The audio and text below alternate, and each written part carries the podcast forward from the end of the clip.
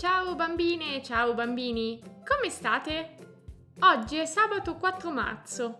Io sono la giornalista Illy e come ogni settimana sono qui per raccontarvi 5 notizie che sono capitate in Italia e nel mondo e di cui i giornali hanno parlato. Siete pronti? Allora, partiamo!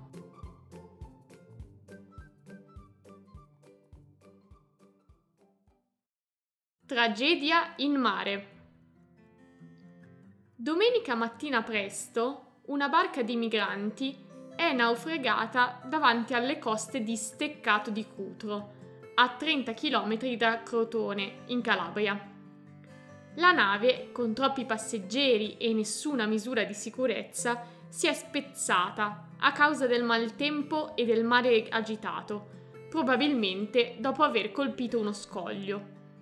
A bordo c'erano circa 180 persone che avevano tentato quel viaggio pericoloso perché erano disperate e volevano scappare dall'Iraq, dal Pakistan, dall'Afghanistan, dalla Siria, tutti paesi dove sono in corso guerre o violenze. In questa tragedia del mare sono morte 68 persone, tra cui molti bambini mentre 80 persone sono state salvate. Giovedì il Presidente della Repubblica Italiana, Sergio Mattarella, è andato a Crotone per esprimere la sua vicinanza alle vittime e ai familiari di questa tragedia. Intanto però si discute. Ci si domanda perché il naufragio non è stato evitato? Nessuno ha visto che quella barca era in difficoltà? In effetti, già sabato notte una stazione radio italiana aveva ricevuto un segnale di aiuto da una barca in difficoltà nel Mar Ionio. La sera del sabato, poi, poche ore prima del naufragio, un aereo, tra quelli che pattugliano i mari italiani, ha fotografato la barca dall'alto e ha notato che a bordo c'erano troppe persone e che tutti erano senza salvagenti. Normalmente in questi casi di emergenza tocca intervenire alla guardia costiera, che ha il compito di salvare persone in pericolo in mare e per farlo possiede barche attrezzate per navigare anche nel bel mezzo del maltempo.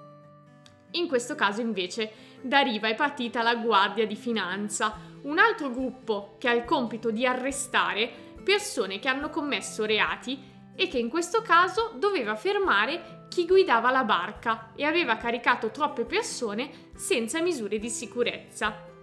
La Guardia di Finanza però non è equipaggiata per navigare nel mare grosso e quindi non è riuscita a raggiungere la barca. Perché sia stata mandata la Guardia di Finanza invece della Guardia Costiera non si sa e gli esperti stanno indagando per ricostruire la catena delle comunicazioni le decisioni prese sui soccorsi e per capire se si è fatto davvero tutto il possibile o se questa tragedia poteva essere evitata.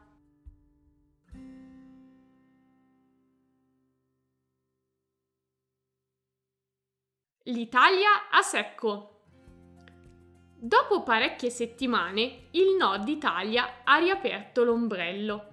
Nei giorni scorsi, su Lombardia, Piemonte, Veneto e Trentino è caduta qualche goccia di pioggia e sulle Alpi persino qualche fiocco di neve. Finalmente! Il bel tempo durato a lungo ha messo a dura prova le montagne e i fiumi italiani, a cominciare dal corso d'acqua più lungo della nostra penisola, il Po. In provincia di Pavia il suo livello d'acqua era quasi 3 metri sotto alla media, ma anche i laghi si sono svuotati tanto che in questi giorni l'isola di San Biagio, sul lago di Garda, dove normalmente si arriva solo col battello, poteva essere raggiunta a piedi. La pioggia dei giorni scorsi ha migliorato le cose, ma non è durata molto, né è stata abbondante. Perciò il problema della siccità è soltanto rimandato. La siccità, ovvero un periodo limitato nel tempo in cui manca l'acqua, non è una novità, ogni tanto capita, negli ultimi anni però la mancanza di acqua avviene più spesso e dura più a lungo. Questo è un problema sia per gli agricoltori, che per irrigare i campi devono attingere alle riserve d'acqua, sia per animali e piante che vivono in ambienti umidi e si trovano in difficoltà. Inoltre, le precipitazioni in inverno sono fondamentali perché ingrossano i fiumi e i laghi della penisola e senza di loro il livello d'acqua rimane basso in tutti i bacini. Per questo, se l'inverno continuerà a essere caldo, con poca neve e pioggia, in primavera e in estate sentiremo la mancanza d'acqua. Per migliorare le cose, il governo ha nominato un commissario per gestire l'emergenza acqua. Bisognerebbe però imparare anche a recuperare l'acqua piovana. Per ora in Italia lo facciamo solo per l'11% e mettere delle pezze al sistema idraulico, la rete di tubi lunga 500.000 km che porta l'acqua dall'acquedotto fino ai nostri rubinetti e che ogni anno perde 3,4 miliardi di metri cubi di acqua potabile.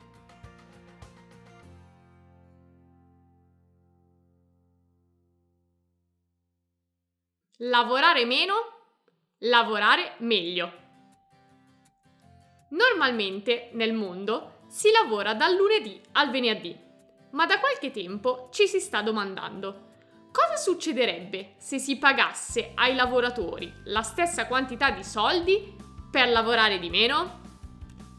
L'anno scorso 61 aziende in Gran Bretagna hanno deciso di fare questo esperimento e per sei mesi hanno fatto lavorare i loro dipendenti 4 giorni invece di 5 chiedendo loro di fare in meno tempo la stessa quantità di lavoro. All'esperimento hanno partecipato negozi, società di tecnologia informatica, aziende pubblicitarie e persino qualche ristorante. Alcuni hanno scelto di dare più ferie ai dipendenti durante l'anno, altri hanno semplicemente concesso il venerdì come giorno libero. Ebbene, i risultati dell'esperimento, raccolti e appena analizzati dall'Università inglese di Cambridge, sono stati molto positivi. Con questo sistema i lavoratori si sono ammalati molto meno, pochi hanno scelto di licenziarsi e le aziende hanno persino guadagnato di più, segno che le persone lavoravano meno ma meglio. In effetti, chi ha provato ha detto di sentirsi meno stanco, meno stressato e più felice di andare a lavorare. Visto che è andato tutto così bene, il 92% delle aziende che ha partecipato all'esperimento ha detto che la settimana lavorativa di 4 giorni resterà per sempre e ora anche altri paesi, tra cui l'Italia, stanno pensando di adottarla.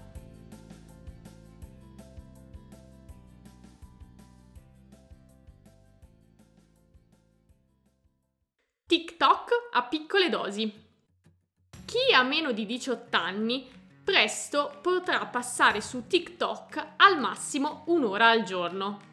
La piattaforma dove si pubblicano brevi video ha deciso di inserire un limite per evitare che i ragazzi e le ragazze stiano troppo tempo online. Alcuni studi recenti hanno dimostrato infatti che dalla pandemia da Covid in poi chi ha tra, tra gli 8 e i 12 anni ha aumentato il tempo che trascorre davanti allo schermo. Pensate, nel 2021 i giovanissimi in media hanno usato lo smartphone per 5 ore e 33 minuti ogni giorno. I ragazzi più grandi addirittura 8 ore e 39 minuti. Tanto tempo, troppo, persino per TikTok che nelle prossime settimane inserirà un blocco automatico per i minorenni che impedirà ai ragazzini di navigare più di 60 minuti al giorno sulla piattaforma.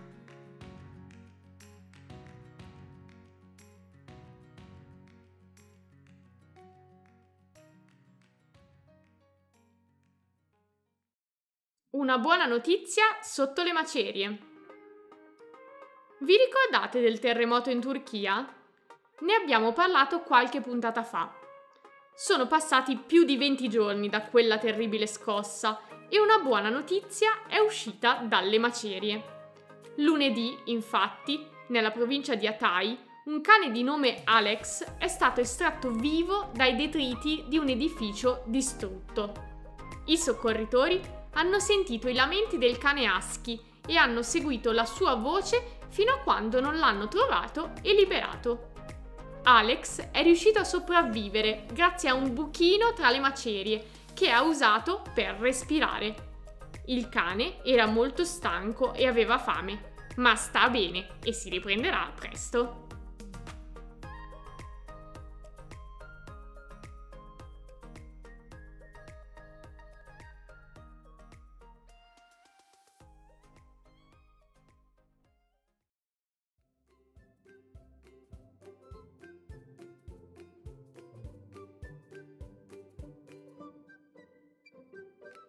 E con questa notizia salutiamo anche questa puntata delle notizie della Illy. Come sempre vi aspetto sabato prossimo per un nuovo episodio insieme. Ciao a tutti!